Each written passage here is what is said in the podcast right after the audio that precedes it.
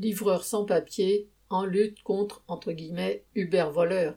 À vélo ou en scooter, les livreurs sans papier d'Uber Eats étaient un bon millier à manifester dans les rues de Paris samedi 1er octobre.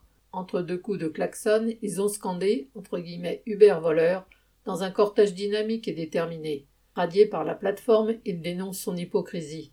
Avec ou sans papier, les livreurs de repas à domicile, quelle que soit la plateforme par laquelle ils passent, figurent parmi les travailleurs les plus précaires. Le régime d'auto-entrepreneurs auquel la grande majorité sont soumis les prive de toute protection sociale.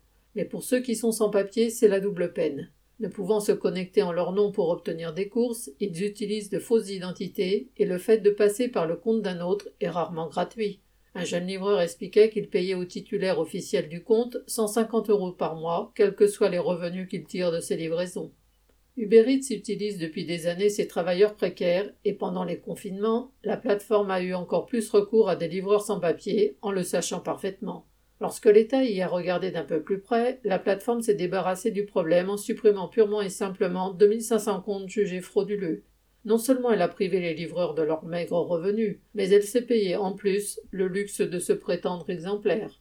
Comme les coursiers auto-entrepreneurs sans papier de Chronopost ou Amazon, les livreurs de repas se sont regroupés et s'organisent pour exiger les moyens de vivre dignement. Aux prises de parole durant la mobilisation, l'un d'eux répondait ainsi à l'hypocrisie de l'État et du Béritz. Entre guillemets. Ils veulent qu'on travaille sainement, mais qu'ils nous régularisent, on travaillera sainement.